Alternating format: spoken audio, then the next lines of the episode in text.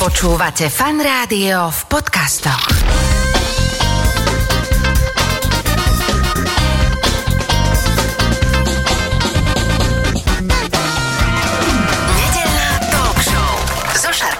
Začína sa nedelná talk show a naozaj pre mňa je veľkým sviatkom, že som ich sem dostal uh, do fanrádia, do nášho štúdia, pretože oni sa fur mocú niekde po svete, hoci sa dlho poznáme a vždy, keď sú na Slovensku, tak si minimálne napíšeme, ale uh, s vašim časom je to veľmi komplikované. Dobre, Denisa Augustinová a Martin Banžák, vítajte, ahojte. Čau, čau, Čau, čau. Čau, ale toto je naozaj true, že ja som e, vždy, keď zachytil, že vy sa nachádzate práve na Slovensku, tak som sa vás pokúšal, že poďte, poďte, ale vy máte stále mnoho práce, takže poďte mi povedať, prosím vás, e, úplne od piky postupne. Vráťme sa v čase minus 20 rokov a poďme na to, že prečo ste spolu vlastne spravili takúto organizáciu. Je to presne 20 rokov teraz, ale celé to začalo možno ešte o, o ten rok predtým, alebo o dva roky predtým, keď sme spolu s Denisou sa nejakým spôsobom nachádzali na Kube a išli sme tam s jedným jediným dôvodom. To bolo v roku 1999, to bolo v minulom storočí. Uh-huh. A ten dôvod bol, že sme našli proste, vtedy nebol internet, nejakým spôsobom sme našli jednu fotografiu proste v nejakej fotografickej knihe, kde bola fotografia e, dieťaťa obete Černobylu odfotené na Kube. A v zásade bola tam iba jedna informácia, bolo tam napísané, že Tarara. A s týmto sme vlastne ešte vtedy odišli na Kubu do Havany a s tým cieľom, že tam nájdeme proste toto zariadenie alebo proste toto miesto, kde sa tieto obete Černobylu nachádzajú. No bola to celkom zábava, tie tri alebo koľko mesiacov sme tam boli. Všetci nás pozreli, kto sme, čo sme a čo hľadáme. Až po nejakých týždňoch, neviem, asi až fakt 6-8 týždňoch sme zistili, že Tarara je pláž, a nachádza sa vedľa Havany, hlavného mesta a že je tam také obrovské zariadenie pre vlastne obete Černobylu. Toto mi trošku nejak vysvetli, že uh, obete Černobylu na Kube. To bola vlastne nemocnica, kde, alebo dá sa povedať hospic, kde zomierali stále obete Černobylu, ale nie teda z Kuby samozrejme, ale z Bieloruska a Ukrajiny. Aha. A podstate prišli sme tam aj kvôli tomu, že sme sa dozvedeli medzičasom, že tie deti, že im nikto nerozumie, že nehovoria španielsky, tak ešte sme sa s nimi chceli stretnúť a porozprávať. A medzičasom sme zistili, že zomierajú tam samé, že nemajú uh, rodiny finančné prostriedky, aby sa dostali z tých daných krajín uh, sa rozlúčiť. A tak nejako začala vznikať myšlienka, že by sme pomohli uh, spájaniu tých rodín. A veľmi e, zvláštnym spôsobom sme sa do tej nemocnice dostali, keďže to bola vlastne tajná nemocnica, čiže všetci boli uh, zjavne prekvapení, ako sme sa vôbec o tom dozvedeli. A mm, áno, no, boli sme 22 rokov minus v čase a pre nás asi 40 rokov minus v čase, lebo v tom čase nebolo dostatok nafty v uh, Havane, takže sme museli chodiť pešo. A vlastne 40 kilometrov bola táto nemocnica od, od Havany, čiže e, ten spôsob, akým sme sa tam prepravovali, bol tiež veľmi zaujímavý, takže nie úplne opalovať sa na pláži, ale na tej ceste, keď sme kráčali. Tak si sa trošku, tak sme sa trošku... Pripiek, no dobre, boli ste úplne, že mladúčky ľudia, nejaký páriček, ktorý si vyjde uh, niekam na Kubu, čiže dobre, tak dnes na internete si nájdeš od nejakého takého influencera, že je tam nejaký tajný vodopád a tu treba mať selfinu, ale že čo vás to akože, k čomu, jak neviem, ten úvod toho, že čo ste, čo si študoval, alebo čo si ty chcela robiť, Denisa, prosím ťa, že kto koho zmotal, že ty si povedala Martinovi, že Martin, ja mám takéto nejaké uh, chúťky pomáhať a teda keď chceš so mnou chodiť, tak uh, to musíš zdieľať, alebo ako toto bolo? Ja som študovala sociálnu prácu a terapiu. Už som predtým bola v nejakých uh, projektoch, kde som ako dobrovoľník pomáhala, ako sa hovorí mladosť pochabosť, čiže v kempoch bývalej Juhoslávie, utečeneckých táboroch, kde som sa tiež dostala trošku iným spôsobom cez to, že som si najskôr našla prácu ako sprievodkynia, až potom som sa mohla dostať do tých utečeneckých táborov. Ale Kuba vznikla s, s dvomi z dvoch dôvodov. Teda jeden určite, že sme chceli vidieť ten projekt a tie, tie deti a pomôcť nejakým spôsobom.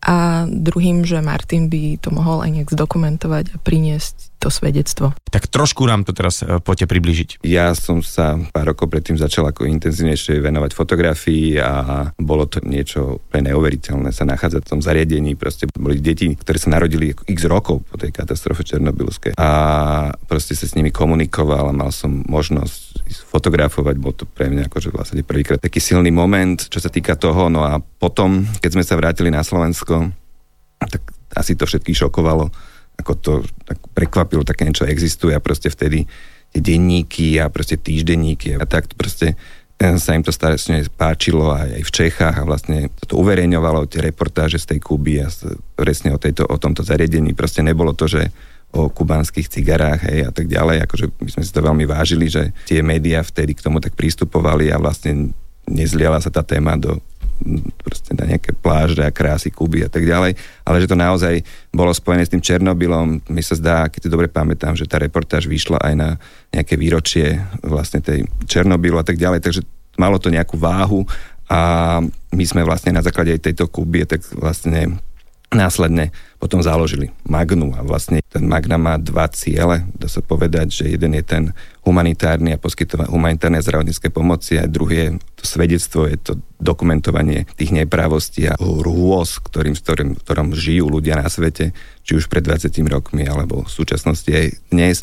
My sa vďaka tomu, že uh, prevádzkujeme tú humanitárnu zdravotníckú pomoc, naozaj dostávame častokrát za určitú takú líniu, kde sa možno ani tí novinári už nedostanú a zase sme schopní byť svetkom na mieste a vlastne to svedectvo podávame tak ďalej. Robíme to dodnes. No a teda poďme už na tú samotnú organizáciu Magna. My sme sa tak intenzívnejšie stretávali na tých úplných začiatkoch, vy ste vtedy boli viac menej tak v Kambodži, to bola asi taká tá prvá veľká stanica vaša tam vlastne ste pomáhali deťom, ktorých rodičia boli HIV pozitívni, alebo respektíve rozbiehali si taký program, aby tie deti, ktoré sa ešte len narodia HIV pozitívnym matkám, aby uh, boli HIV negatívne. Poďme na tento prvý velikánsky projekt, s ktorým bola Magna veľmi spojená. Ako si sa ocitli v Kambodži a vôbec funguje to tam doteraz? Áno, to je úplne neuveriteľné, ale ten projekt funguje do dnešného dňa. Stále sme na mieste a je to 20 rokov, takže 20 rokov liečíme HIV pozitívnych pacientov a vlastne nás tam zatiahol taký do, dlhotrvajúci dokumentárny projekt, ktorý sme robili. Vlastne sme sa ocitli v strede obrovskej pandémie HIV AIDS, kedy okolo nás zomerali tisíce, tisíce ľudí. Navštevovali sme nemocnice v Knompene, kde sme zažívali úplne neskutočné scény kedy sa vlastne predávali postele s tým, aby si tam mohol niekto zomrieť za 50 dolárov. To ako keby ste teraz dali niekomu tisíc eur. Hej, akože to, to pre tých ľudí znalo tak veľa peňazí. A v zásade po všetkých týchto ľuďoch, ktorí zomierali, dostali tisíce detí, bezprizorných detí na uliciach. A my sme sa zásade rozhodli vtedy, že spolupráci s takou miestnou skupinou takých zdravotníkov sme testovali tieto deti na ulici na prítomnosť vírusu HIV a zo 42 26 detí bolo pozitívnych.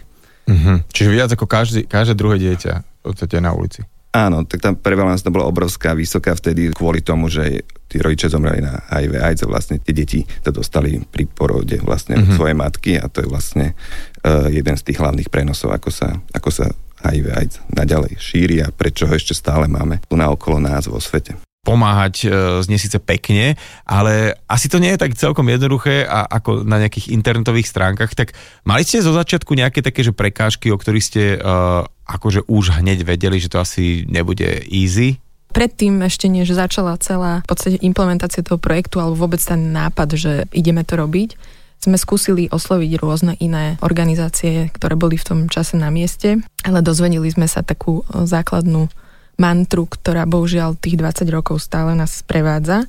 A je to niečo také, ako že to nie je sustainable, čiže nie je to udržateľné, lebo liečba pre deti alebo pacientov z HIV je dlhotrvajúca a keď nastavíte momentálne stále pacienta na túto antiretrovírusovú liečbu, ako sa volá, tak až dokým zomrie, tak musí tie lieky užívať.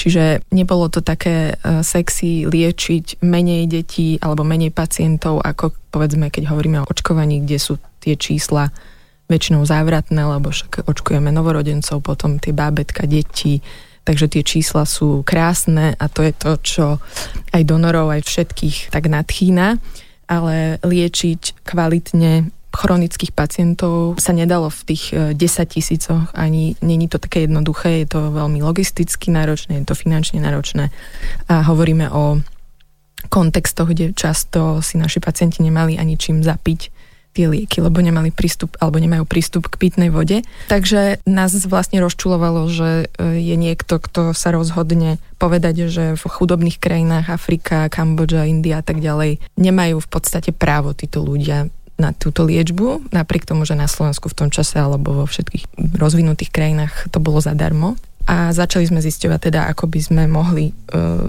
začať liečiť a poskytnúť liečbu týmto deťom, ktoré sme konkrétne našli. Potom sa tam samozrejme odvinuli rôzne ďalšie situácie, ako návšteva štátnych sirotincov, kde sme našli priviazané deti okovami, keďže neboli vhodné na medzinárodnú adopciu a diskusia, ako ich dostať z miesta, kde sa čakalo na ich smrť, aby sme ich mohli začať liečiť a potom sa to v podstate už všetko rozbehlo Našli sme miesto, kde sa dali tie lieky kúpiť a povedali sme si, že ich nenecháme zomrieť. Koho ste oslovili? Teda akože nejaké iné možno humanitárne zahraničné organizácie? Alebo kde bol taký zlom? Ktorý rok? Alebo čo bol také zlomové, že zrazu tá Magna naozaj od takejto pionierskej činnosti, že ste tam chodili dva ľudia a objavovali niečo a prosili sa niekomu, lebo každý podľa mňa už na Slovensku vníma tú Magnu, že je to teda naozaj veľká organizácia.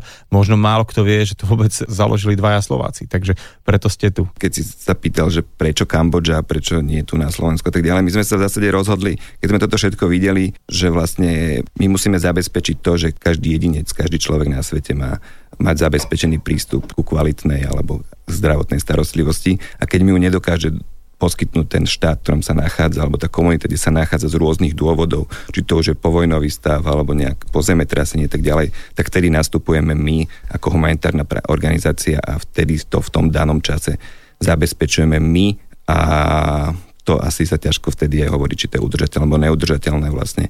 Vtedy, kedy vlastne tá daná spoločnosť nefunguje, a nedokáže zabezpečiť jedincovi žiadnu pomoc. To len na vysvetlenie toho, že akým spôsobom fungujeme, na základe čoho vyberáme projekty Do čoho dnes sa uh-huh. a projekty, ako sme vyberali pred 20 rokmi asi za 20 rokov ešte bohužiaľ budeme, lebo uh, humanitárne katastrofy asi nás nebudú obchádzať a vojny asi tiež nie a epidémie uh-huh. už vôbec nie. Ty si, Denisa, operačnou riaditeľkou. Ako to vlastne vyzerá tá tvoja práca? Dajme tomu, že média alebo niekto prinesie informáciu, že niekde napríklad na Haiti je zemetrasenie, došlo k eh, humanitárnej katastrofe a vy si teda zbalíte ruksaky a idete? Tak je rozdiel medzi Haiti alebo vypuknutím katastrofy, ako bol Nepál napríklad, tiež zemetrasenie, hej, že sa bavíme o, o tých prírodných katastrofách a keď je rozhodovanie o otvorení operácie povedzme v Sýrii alebo v Iraku alebo na sírskej hranici na opačnej strane v Libanone, ten proces eh, prípravy je trošku iný ale áno, Magna za tie roky má taký mechanizmus, že do 72 hodín až, dobre no, 90 hodín sa snažíme s týmom, ktorý máme preddefinovaných zdravotníkov a logistov e, vyraziť. Martin väčšinou je, alebo bol za posledných 20 rokov. 20 rokov, no ale tak 15, tak veľmi intenzívne v každom e, takmer týme, ktorý rozbiehal tieto misie a ako to prebieha, e, No, už si spomenul, že za tie roky samozrejme už sme etablovaní, existujú tzv. Uh, humanitarian hubs podľa nášho zamerania. My sme medicínska organizácia, čiže sme súčasťou uh, takých pracovných skupín zdravotníckých, tak uh, vždy na tom mieste sme zaradení do nejakej z tých skupín a koordinujeme s ostatnými partnermi, aby nedochádzalo teda k tomu, že sme na jednom mieste tri organizácie um, akým spôsobom distribuujeme lieky, akým spôsobom, ktoré týmy e, sa kde zaradia, akých e, odborníkov máme. Samozrejme, treba vždycky plánovať e, a nepriniesť chirurgov na miesto, kde ich není treba a podobne. Čiže v podstate tá koordinácia potom už funguje na tej medzinárodnej úrovni. Na to, aby ste sa tam dostali, väčšinou musíte mať minimálne registrácie v tých daných krajinách. Ak je to nová krajina, treba začať s tou registráciou to znamená, že e, lokálne úrady vás budú akceptovať. Je to vždy veľmi zaujímavé, lebo napríklad na Haiti spadli všetky, aj štátne budovy, aj ministerstva dokonca. Čiže nebolo koho kontaktovať, hej? Celkom. Nebolo veľmi koho kontaktovať, takže potom sú tam nejaké náhradné inštitúcie, ktoré koordinujú tú pomoc a tak sa vlastne... Mne to príde celé akože uh, obrovské teraz, keď to rozpráva, že predstavoval som si vás dvoch, ktorí chodíte ruksačikom a nejak si to postupne rozbehli, ale te- teraz naozaj, uh, ako to funguje na, na tom mieste danom, dajme tomu, že, naozaj, že Haiti, hej, zemetrasenie, vedelo sa, alebo, alebo akákoľvek no. krajina, ktorú mi poviete, že vy máte niekde ako keby svojich ľudí, ktorí čakajú v nejakom prístrežku a mm, pojedajú nejak, nejakú desiatu a čakajú, kedy zavoláte a sadajú do lietadela, alebo ako to celé vôbec vyzerá? Každá katastrofa je iná, aj keby sa nám to už dalo, ako mne osobne, keby bola každá prvá, hej, lebo ako nič tam nefunguje. A keď sa bavíme o tých prírodných katastrofách, ktoré väčšinou u nás vznikajú toho, že Magna nie je organizácia, ktorá je prítomná v 60 krajinách sveta, takže je úplne niečo iné, keď tá katastrofa sa stane v krajine, ktorej sa my nenachádzame, alebo keď sa stane v krajine, kde sa nachádzame. Tak vtedy to naozaj funguje ako v Kongu, kde máme obrovskú, v súčasnosti našu najväčšiu misiu. Takže keď sa tam vznikajú na druhej časti Konga, čo je v zásade akože tisíce kilometrov od hlavného mesta, kde máme hlavnú základňu, napríklad nejaké etnické nepokoje, ktoré častokrát vyústujú do vyvraždenia tisícov ľudí a vtedy tam vlastne kompletne padá celá zdravotná infraštruktúra, tak tie naše týmy odtiaľ vyražajú v tej danej a sme tam na druhý deň. Hej. No, na predstavu my máme v Kongu skoro tisíc ľudí ale vy zároveň ste teda, nielenže manželia, máte dve deti. A Denis, sa teraz sa na teba pozerám, lebo normálna, tak, no, normálna v úvodzovkách matka si 8 krát ide obzrieť škôlku, kam pôjde dieťa, aby bolo všetko tip-top. Vy chodíte asi trošku po iných lokáciách. Ako to e, vy a ako to vaše deti zvládajú? Áno, áno, máme dve cery, 12 a skoro 7 za chvíľu. Ako to zvládajú? No, keďže nedostali veľmi na výber, tak sa naučili s nami asi koexistovať. um, myslím, že to má samozrejme na nich vplyv. Opakovane som už vysvetlovala, že uh, asi sa pozerajú na chudobu a problémy inak. Deti majú takú tú čarovnú vlastnosť uh, bezprostrednosti, že proste sa na veci pozerajú úplne inak zároveň ani veľký jedák ani nikdy nebola, tak vedela vždy využiť situáciu, že zabalila si jedlo a rozdávala ho ľuďom na ulici a spojila krásne s užitočným, že keď to napríklad pre s užitočným a krásne s tým, že nikdy sme jej to vlastne ani nehovorili, ona si to tak sama.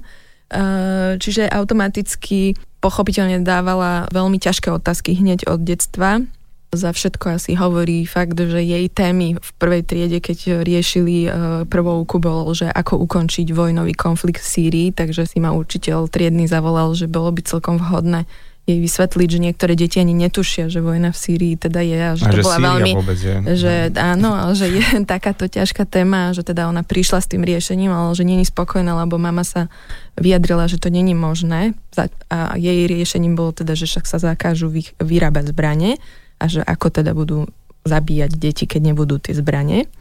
A že prečo my všetci, druhý ročník ďalší, že dovolíme, že keď teda tí nevinní študenti jej vlastne spolužiaci niekde v Sýrii zomierajú, že prečo svet niečo neurobí. Čiže ich otázky samozrejme sú také tie jednoduché, mm-hmm. tie riešenia už sú teda ťažšie, ale ona vždy hovorí, že lebo dospelí majú príliš veľa prekážok v hlave tak uh, myslím si, že áno, naučili sa vnímať problémy inak, uh, tešia sa z pitnej vody z kohutíka, potom to robí zase tú šarapatu, že keď sa vrátime do Afriky, tak tá mladšia sa napije a riešime, e, či bude uh, Či budeme Alebo, to že, prkienko. Či budeme to prkienko potom využívať uh, celý deň. Um, chodia do školy, hovoria viacerými jazykmi, lokálnymi aj. Ja, áno, ja, samozrejme, pýtam, nie, posmievajú sa, áno, nám, po, posmievajú sa nám našim prízvukom, samozrejme, uh, tá mladšia hovorí veľmi dobre kmersky napríklad, takže až tak, že by vedela prekladať nám Úplne sa usmievaš teraz, keď to rozprávaš. Martina, teba nemôžem nespomenúť ako fotografa veľmi úspešného. Ty máš dokonca niekoľko medzinárodných cien, WordPress foto, teda novinárske fotky a viem, že teda zo všetkých tých misií, kde ste, tak eh, robíš aj fotografii, aby si zachytil aj to dobré, aj to nie veľmi pekné, eh, ktoré potom, čo vidno na fotografiách. Ako to máš v sebe zaradené? Keď niekam prídeš, tak sa uh, predstavuješ ako Martin fotograf? No to mám taký akože rozkol v hlave častokrát, že som, ale akože ja sa ako vnímam ako fotograf a humanitárny pracovník a v zásade asi o akej téme sa rozprávam, s kým sa stretávam, tak, tak sa predstavujem. Ale áno, ja to tej fotografii venujem a mám to obrovské šťastie, že sa aj môžem venovať úplne nezávisle a na druhej strane mám obrovský prístup k témam, projektom, ktoré si myslím, že je veľmi ťažké akože pre úvodzovkách iba fotografa navštíviť, zabezpečiť, odfinancovať a tak ďalej. Sú to neuveriteľne náročné projekty. Ja mám to šťastie, že sa tam nechodím tam len raz, ale ja sa nachádzam na tých miestach veľakrát a proste akože výsledkom takého posledného projektu, knižného projektu je kniha Siempre, to je španielský názov, akože vždy a navždy, to znamená, je to proste dlhoročný, desaťročný projekt e, fotografický jednej malej komunity v západnej časti Nikaraguji, kde Magna prevádzkovala 10 rokov zdravotnú pomoc pre týchto obyvateľov. A z toho vznikol vlastne knižný projekt, ktorý sme vydali ako Magna a ktorý v súčasnosti jeho kúpou vlastne zabezpečíte, zabezpečíte zdravotnú pomoc e, pre tieto komunity všade na svete cez, cez nás, takže v zásade si myslím, že to je jedna z tých vecí, ktorou som aj začal, že, že to svedectvo toho, kde sa nachádzame, čo naozaj bežný človek nemá tu možnosť vidieť a tak, takýmto spôsobom ukazujeme, ako tí ľudia žijú, prečo tak žijú a, a že sú to takí istí ľudia ako, ako, ako my, len sa nachádzajú v inom priestore.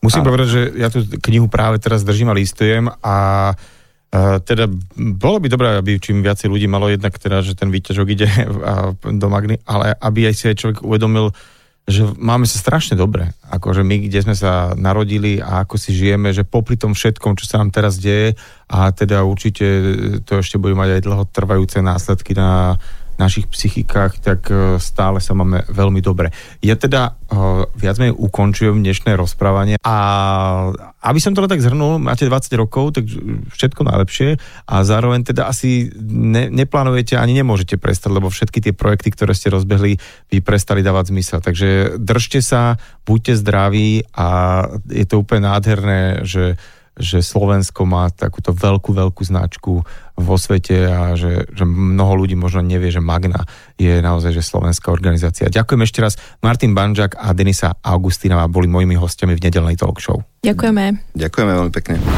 Pokračujeme druhou hodinou dnešnej nedelnej talk show. Vedľa mňa v štúdiu Fanrádia už vítam Máriu Sliacku, výkonnú riaditeľku slovenského výboru UNICEF. Neviem, dobre som to povedal? Slovenská nadácia pre UNICEF. Dobre, lebo už ja to tak budem šéfka UNICEF na, na Slovensku, tak to budem celý kľudne, čas kľudne. hovoriť. Kľudne. Majka, vitaj a najskôr no si tak teba preberiem ako človeka. Ty si viem, že je zozvolená a že ako teba po škole výške vôbec ako napadlo sa nevenovať teda tomu, čo si študovala, ale že ideš niekam do zahraničia, ďalekého zahraničia a teda nie na nejakú prívetivú dovolenku pracovať v nejakej plážovej reštaurácii a požičiavať surfy, ale teda naozaj do krajín, ktoré sa nemajú dobre. Ja to možno uvedím na právnu mieru, lebo mňa to nenapadlo po výške. Že ja som, keď som bola na vysokej škole, tak som bola profesionálna športovkyňa a ani som netušila, že existuje nejaký mimovládny sektor, ani som nepoznala žiadnu mimovládnu organizáciu. Tak prepáč, keď si bola profesionálna športovkyňa, v čom si športovala? Že... To je taký šport, ktorý nie je na Slovensku veľmi známy, volá sa, že plutvové plávanie, rýchlostné potápanie, taká Plut... morská panna. Pl... Plutvové plávanie? Áno. Fakt? A to sa kde, akože, aké sú v tom nejaké súťaže na Slovensku? Na Slovensku normálne majstrovstva Slovenska. Fakt? A čo, ale dobre, ale myslím tak, že teraz, že, že plávate 100 metrov s plútvou na nohe a, a že hociaký štýl, alebo že fakt teraz toto je pre mňa také, že to som nevedel, že plútové plávanie viem, že je, ale že sa v tom nejako súťaží u nás. Tak ehm, ten šport sa trošku mení, ale v tom čase, keď ja som plávala, tak bolo niekoľko takých disciplín. Ehm, jedna je, že sa pláva 50 metrov na nádych. Uh-huh. Človek skočí a zapláva 50 metrov pod vodou. A momentálne, ak sa nadýchne, tak on, že diskvalifikovaný, hej, že proste on musí to dať na 1 50 je dosť, čo ja viem, ale máš plutvu. A to máš jednu či dve? jednu takú ako morská pana. Morská pana, hej. A aké, aké to je veľké, aké to je dlhé? Zhruba taký do metra, to má asi šírku Do v tej metra. najširšej časti. Čiže to, to je vtipné, že keď sa akože obúvaš a vyzúvaš, hej, že, nie, že vo vode si s tým OK, ale na súši to je dosť také, že kompli, hej. Treba skákať. Treba ska- Či nie je, že akože, eh, že a nevyzujem sa, idem na zmrzlinu, že to asi nedávaš, hej, že Akože dá sa, človek si za tie roky s tým zvykne, tak prirodzene je to taká pr- prirodzená súčasť toho tela. Uh, lebo ja tým, že ja som bola vlastne 10 rokov v reprezentácii, počkaj až takto, aha, či, a máš nejakú medailu, ty si bola niečo, majster? No, pochvál sa, ak to, ak to je pravda. akože ja som v tom športe bola niečo ako Martina Moracová v klasike, Fakt. že som mala 5 takých rokov, keď som Ako tak môžeme o, o tom UNICEFe v druhej hodine, môžeme sa zatiaľ v prvej hodine venovať plutovému plávaniu, ale nie, nie, nie iba, iba tak v krátkosti, že mi teraz tak napadlo, že vieš, že ke, keď sa niekedy tí fotbalisti zabudnú vyzliesť po zápase, idú niekam na pivko, lebo vyhrali nejaký dedinský zápas, takže ne, nezabudili ste sa niekedy, že kokos plutva na nohe, že, že nevyzula som sa ani, že proste hneď ako vyjdete, tak si to dávate dole.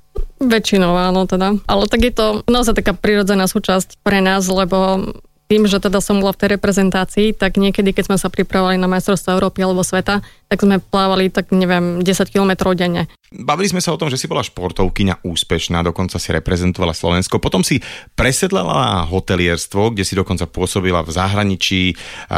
No a čo ťa potom prinútilo opustiť túto prácu a začať pomáhať v zahraničí? Tým, že teda sa netajím tým, že mám také kresťanské vedenie z rodiny, tak chodili tam ľudia, ktorí sa dosť často na všetko stiažovali. Že ja to hovorím také, že malí strední manažéri, eh, ktorí sa tvarili niekedy viac ako tí manažéri nad nimi a dokázali sa stiažovať na neprebečený steak alebo na to, že nejaké víno je zlé, aby dostali flašku zadarmo.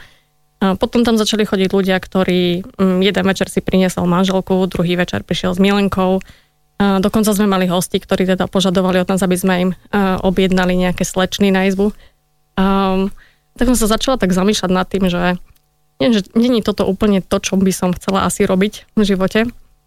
A že idem sa možno pozrieť za niečím iným. A stalo sa to, že v tom čase bola tiež taká ako keby ekonomická kríza na Slovensku a ten penzión, v ktorom som pracovala, tak sa, Čiže sme v roku 2008 plus minus asi? Tak nejaké. Okay.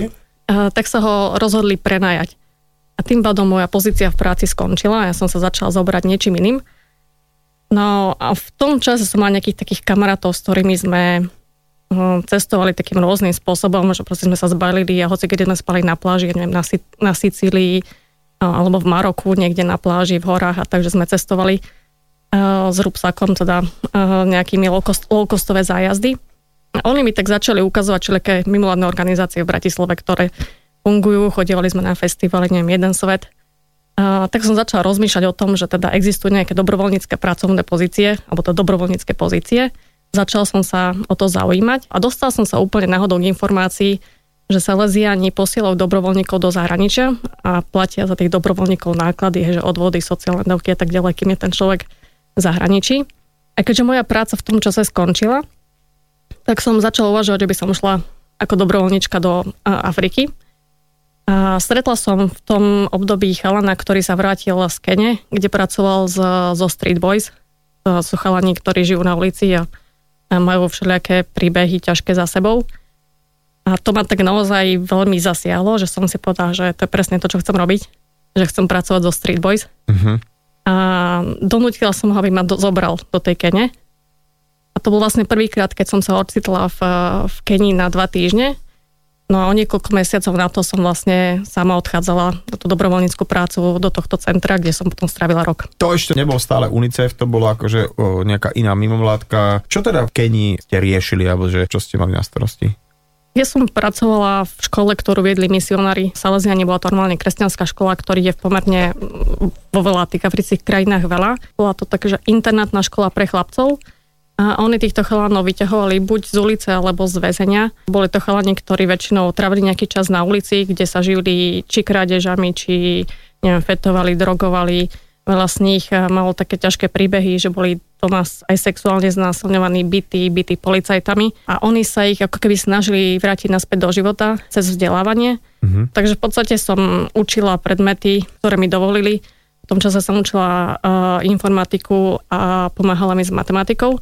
Ale nebolo tam nejako veľmi čo robiť. Takže skôr bol o tom, že tráviť čas s tými chalánmi, rozprávať sa s nimi a nejak ich tak motivovať, aby aj oni sami sa snažili ten život meniť. A to dnes, keď sa aj na to pozriem z takého pohľadu už profesionálneho, eh, je niečo, čo sa často robí, čo je taká chyba u mladých ľudí, ktorí sú robiť dobrovoľníkmi, že v podstate nikdy ako dobrovoľník ani nedostanem nejakú špeciálnu nejakú funkciu alebo niečo, s čím by som mohla tak efektívnejšie pomôcť pretože o tej pomoci vie veľmi málo. A mnohí ľudia, ktorí sa rozhodnú, že idú dobrovoľničiť e, do zahraničia, tak e, sme naznačili, že je tam taký problém, taký ten úvodný vstupný, tak poďme na to, že čo je tam problém? Asi taký najčastejší problém, ktorým sa stretávam, je, že aj mne dneska píše možno skoro každý týždeň nejaký mladý človek, že by chceli s niekam ako dobrovoľník pomáhať. Problém je, že neexistuje odbor pomoc. Uh-huh. Len tá pomoc je veľmi široký pojem a väčšinou ľudia, keď chcú ísť pomáhať niekde, tak chcú robiť niečo, čo nerobia tu. To je opak toho, čo by vlastne mali robiť. He, že ak je niečo v niečom dobrý a profesionálne sa v nie, niečomu venuje, tak práve to je ten odbor, ktorý môže najviac pomôcť. Uh-huh.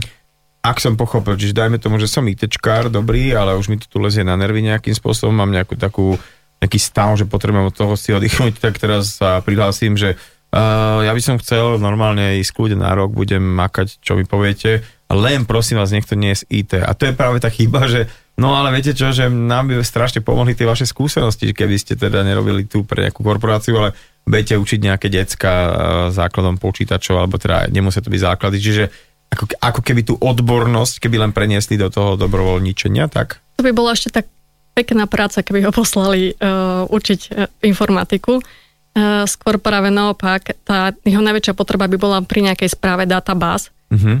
a informácií, ktoré sa spracovajú, sú veľmi dôležité eh, pre pomoc, že aj teraz sme poču, to počúvame... ako takého amatéra, ktorý teda ne, ne, nedistribuje dobrovoľníkov. Ale uh, viem teda, že ty si bola aj na Haiti, Afganistane a v Gruzínsku, no a to, že je to potom, to, to je už tak, že keď človek je raz e, tomuto celému príčuchne, že buď, buď si povie, že fúha, tak toto som tak akože vyskúšal, že prejde, neprejde, neprešlo a vrátim sa pekne naspäť e, do toho takého čistého pohodlného života so všetkými takými tými už e, výdobytkami, alebo e, je to tak, že ti v, do, v dobrom slova prepne a že naozaj ty ideš z misie na misiu a už to je kvázi, že že či tí ľudia, ktorých v, v tomto kvázi dobrovoľníčení alebo v tomto zahraničí stretávaš, sú presne tí, ktorí majú za sebou už viacero misií a že čím teda viacej, tak tým sú aj v tom skúsenejší, že vedia nastúpiť hneď a podávať výkon taký, aký treba. Ja si myslím, že 90% ľudí, ktorí keď sa vráti, tak prvú vec, ktorú chcú urobiť, že chcú ísť niekam naspäť, alebo do inej krajiny, alebo chcú ísť naspäť. Čo je väčšinou najväčšia chyba. Niekedy je naozaj veľmi dobré zotrvať, spracovať tie informácie, lebo jeden z tých dôvodov, prečo sa chcú vrátiť, je práve ten, že človek straví niekde dlhý čas nájde si tam nových kamarátov a príde domov a vlastne nevie sa zaradiť do spoločnosti, preto mm-hmm. chce ako keby utiecť naspäť. V mojom prípade to bolo skôr o tom, že mm, ja som si hľadala prácu a keďže bola stále tá ekonomická kríza, tak som si hľadala prácu naspäť v hoteli, ale pozerala som sa aj po tých mimovládnych organizáciách. Ale ešte stále som bola tak ako keby naivná, že som nevedela, hej, že ako ten sektor funguje. Že napríklad ja som dostala dobrovoľníckú ponuku, platenú dobrovoľníckú ponuku pre OSN a ja som netušila, čo je OSN, hej, že čo to bola aká pracovná ponuka, ja som to odmietla. Organizácia Spojených národov, keby ja len tak. Že Áno. A, takže a dostala som aj pracovnú ponuku, alebo našla som inzerát uh, malej slovenskej organizácie Človek v ohrození, ktorá v tom čase ponúkala veľmi nízky plat, ale bola to taká akože pozícia zaujímavá. Uh, tak som požiadala teda o zamestnanie alebo o pohovor tá pozícia sa volá, že koordinátor humanitárnej pomoci. A ja som prišla na ten pohovor, bola som niekde v Taliansku, takže ja som opäť zabudla, že čo to je za pozícia, že na čo som sa prihlásila. A ja som naozaj netušila, že o čom tá práca je. A napriek tomu, že ten plat bol taký nízky, tak ma zobrali. A mala som veľké šťastie, lebo práve v tej organizácii tým, že bola taká malá, tak som za pomerne krátky čas mala možnosť pracovať na rôznych typoch projektov v rôznych krajinách a riešila som tie najkomplikovanejšie veci, na čom sa potom človek veľmi, veľmi veľa veci naučí. Rozprávali sme sa o tom, ako si pred rokmi vzala také miesto v malej organizácii, ktoré bolo veľmi zle platené a ešte k tomu ti pridelili vždy tie najťažšie veci. Povedzme si o tomto období, že kde všade si bola a čo všetko si robila. Ja som za tri roky práce v tej organizácii vystredala prácu či v Afganistane, či v Gruzínsku, či na Haiti. Mm-hmm bola som niekoľkokrát v Kenii a v Južnom Sudane na úplne rôznych typoch projektoch, kde som sa naozaj toho mala možnosť veľa naučiť.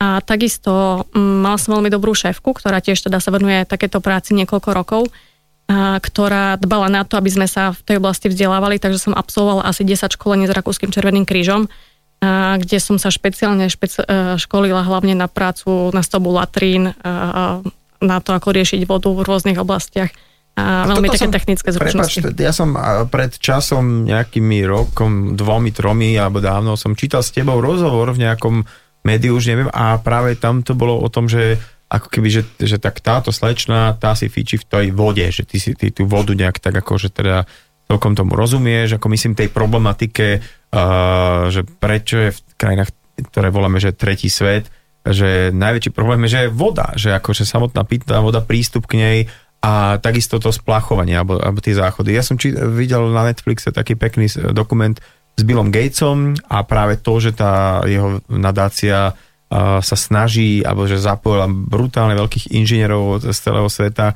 aby vymysleli veľmi jednoduchý, lacný, prenosný nejaký ako keby, že záchod, ktorý teda vie premieňať, lebo to je asi problém v treťom svete, že tam nie sú kanalizácie a neviem si, si človek vedel predstaviť už len také maličké mesto ako Bratislava, čo je v podstate pol milióna, čo je niekde v Afrike také, že väčšia osada a že keby sme tu teda nemali kanalizáciu, že proste by to celé niekde páchlo, smrdelo a to nie je o tom celom smrde, ale o tých chorobách všetkých, ktoré sa rozširujú. Čiže, čiže pitná voda a vôbec záchody, to je strašne ako keby veľký, veľký problém v tomto svete. No a čo si sa naučila? Tak asi naj, najzaujímavejšia vec, ktorá teda mňa fascinuje a, a dneska teda fascinuje veľa mladých ľudí, lebo ju často používam na školeniach pre dobrovoľníkov, je, že úplne prvú, prvú vec, ktorú keď sa niečo zomelie, čo budeme potrebovať, je záchod, na čo nikto nemyslí.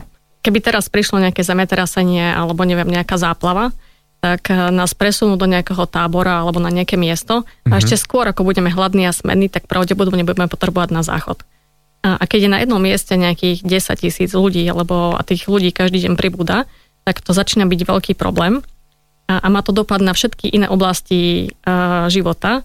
A, a na, na zdravie ľudí oveľa väčší možno ako keby, keď nemajú to jedlo, hej, že tých nie, niekoľko dní, pretože sa tam začnú hromadiť baktérie. A preto sa rieši niekoľko takých e, stupňov toho, ako sa tie záchody budujú. A ten prvý taký základný spôsob je, že sa natiahnú pásky na pole, tam sa vykopú jamy a tam sa proste to okay. potom zakopáva. A potom sa začínajú e, stavať jednoduché latríny, ktoré majú nejaké konštrukcie a niektoré tie súčiastky sa potom vozia z iných krajín, alebo sa teda budú lokálne, že sa to bude stavia z nejakého lokálneho materiálu. A je to vlastne prvá vec, ktorá je veľmi potrebná.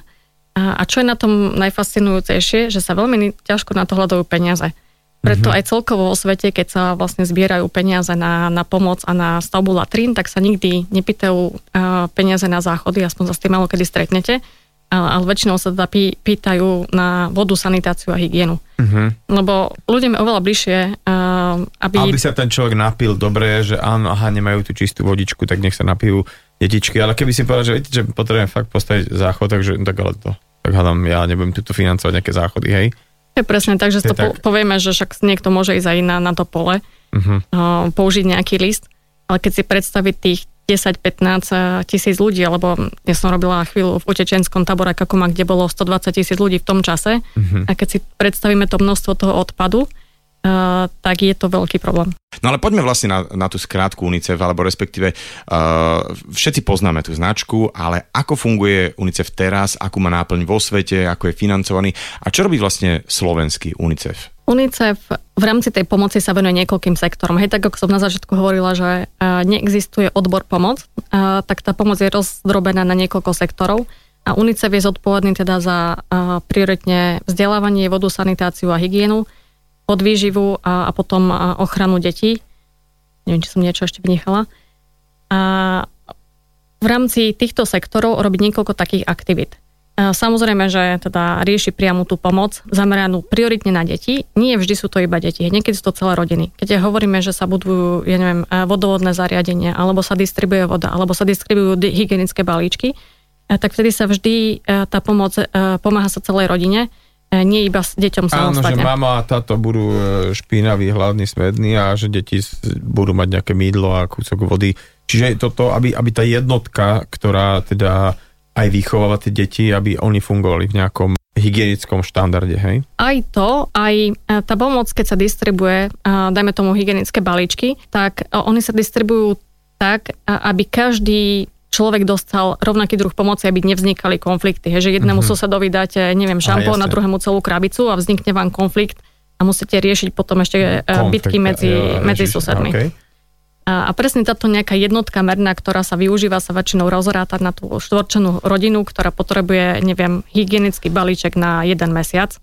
A, a presne takéto potom tie krabičky sa vo veľkom množstve nakúpia. A distribujú sa medzi najväčší počet ľudí v rôznych oblastiach. A to, čo malo kto vie, o UNICEF je, že UNICEF samozrejme toto nedokáže spraviť sám, pretože aj v tej krajine, keď niekde pôsobí, a, zrazu príde nejaký konflikt alebo nejaká kríza a tých ľudí je strašne veľa, ktorí potrebujú pomoc a on tam má, dajme tomu, 100 zamestnancov, tak by nebol schopný tých milión ľudí e, obslúžiť. A, a preto vlastne prostriedky, ktoré e, idú na pomoc, rozdávajú aj iným organizáciám. To znamená, že UNICEF funguje ako súčasť koordinačného mechanizmu humanitárnej pomoci OSN a má na starosti tieto jednotlivé sektory. A keď napríklad sa bavíme o vode, sanitácii, hygieny, tak UNICEF robí také ako keby, že stretnutia, volá sa to klastre, kde sa stretnú všetky organizácie, ktoré pôsobia a poskytujú, e, zabezpečujú vodu, sanitáciu, hygienu v danej oblasti, kde on ich koordinuje, vytvárajú sa, zbierajú sa informácie, kto kde čoho rozdal, vytvárajú sa z toho také mapy, kde sú tie miesta, kde ešte pomoc chýba, aby to celé bolo koordinované. A takisto napríklad, keď má financie vyčlenené na, dajme tomu, tie hygienické balíčky, tak nakúpi obrovské množstvo v rámci toho tendra, dajme tomu 100 tisíc balíčkov naraz a, a potom rozdá e, cez projektové výzvy financie tým ostatným organizáciám, napríklad Charita, okay. ADRA, organizácie, ktoré nás toto, pôsobia. Toto už nám dávaš taký, vlastne... že ako to detálne funguje a chcem sa opýtať, že, že to financovanie že je také, že keby napríklad nikto vám ako keby z, z ľudí nepo, neposlal ani korun, ani cent, tak vie tá organizácia fungovať sama, že je, má, OSN má nejaký rozpočet na to, alebo vy ste doslova, že závislí na peniazoch ľudí, aby pomáhali, posielali akože aj nejakí donory, teda nie, nie samozrejme, že SMS-kou, dajme tomu tam pošlem nejakých pár centov, ale že aj nejaký, že pak štedrí donory, ktorí sú zapojení do tohto celého, lebo inak by to asi neprežilo, hej? Viac ako polovica rozpočtu, ktorý ide na celú tú pomoc, je práve z financí, ktoré posielajú ľudia. Uh-huh. A UNICEF ako e, každá organizácia dokáže pomôcť len toľko, na čo má peniaze. Len veľmi malá časť tých financií tvoria nejaké rozpočty alebo financie, ktoré prídu od podnikateľského sektora, ktorí tiež väčšinou dajú skôr nejakú materiálnu pomoc alebo od vlád v rámci e, zahraničnej pomoci jednotlivých krajín. Šéfka slovenského UNICEFu Mária Sliacka je mojou hostkou v nedelnej talk show vo Fan Rádiu. Tvoje povolanie v rámci štatistík e, veľmi náchylné, alebo jedno z takých tých najzávažnejších e, povolaní, ktoré sú náchylné na vyhorenie, lebo tá, tie pomáhajúce profesie, charity a podobne. Hovorí sa, že vyhorieť môžu ľudia len tí, ktorí boli zapálení. Zaznamenala si, že by niekto od vás odchádzal práve kvôli vyhoreniu? Veľmi málo ľudí poznám takých, čo odišli je to skôr o tom nájsť si nejaký ten spôsob tej psychohygieny, čím človek to robí dlhšie, tak tým si menej veci pripúšťa a mať veci, ktoré to filtrujú. U mňa je to teda ten šport a, a viera, že si to viem nejakým spôsobom v hlave nastaviť. Jasné, že mám obdobia, kedy, kedy je toho naozaj veľa. A takýto príklad bol napríklad, keď som sa vrátila z tej Ukrajiny po 9 mesiacoch, kedy som prechádzala pravidelne checkpointami na frontovej línii. Toho bolo naozaj veľa a vrátila som sa na Slovensko a mala som to šťastie, že teda pracovala som pre americkú organizáciu a mala som dobrý plat a mohla som si uh, dovoliť niekoľko mesiacov nepracovať. Uh-huh. Až to bol naozaj ten moment, kedy som, kedy som to potrebovala, že proste dva mesiace som nerobila vôbec nič, ležala som na gauči, prepínala telku a vyčistila si hlavu, aby som mohla znovu začať fungovať. Dobre, čiže je tam takýto moment nutný, človek aby, vyhorí, si, aby, aby človek nevyhorel, taký nejaký taký ten balans si nájsť, že po mesiacoch takejto práce, kde teda človek asi musí ísť v nejakom inom mentálnom nastavení, tak proste potrebuje vy, vyloženie, že vypnúť, hej, aby mohol sa naštartovať. Vypnúť aj fyzicky, aj psychicky, pretože tá humanitárna kríza je náročná v tom, že sa všetko deje rýchlo. Uh-huh. To znamená, že Často pracujeme 16 eh, hodín denne a sme niekde na tom mieste krátku dobu. Naozaj rok je dlhý a väčšinou teda sa stáva, že tie humanitárne organizácie práve vo vojnových konfliktoch posielajú tých zamestnancov každé 3 mesiace na 2 týždne domov. Uh-huh. Práve aby si oddychli, aby, aby to zvládli ďalej, aby, aby nevyhoreli. Aby... Tak nejak. Uh-huh. Tak to asi už uh, tiež majú nejakú skúsenosť a nie je to nastavené, aby, aby naozaj tí ľudia sa, sa v tom nazvem to fachu, udržali. Ja ti veľmi pekne ďakujem za tvoj čas a ja verím, že ľudia, čo nás počúvali, uh, mnohé veci počuli po, možno aj poprvýkrát, že ich to nejakým spôsobom namotivovalo, aby sa rozhodli pomôcť, urobia uh, nielen sebe ten dobrý pocit a vyzdelajú ho, ale niekoho na druhej strane sveta možno aj, že fakt, že zachránia. Ďakujem ti veľmi pekne. Mojim dnešným hostom nedelnej talk show bola šéfka Slovenského UNICEFu Mária Sliacka. Pekný deň ešte.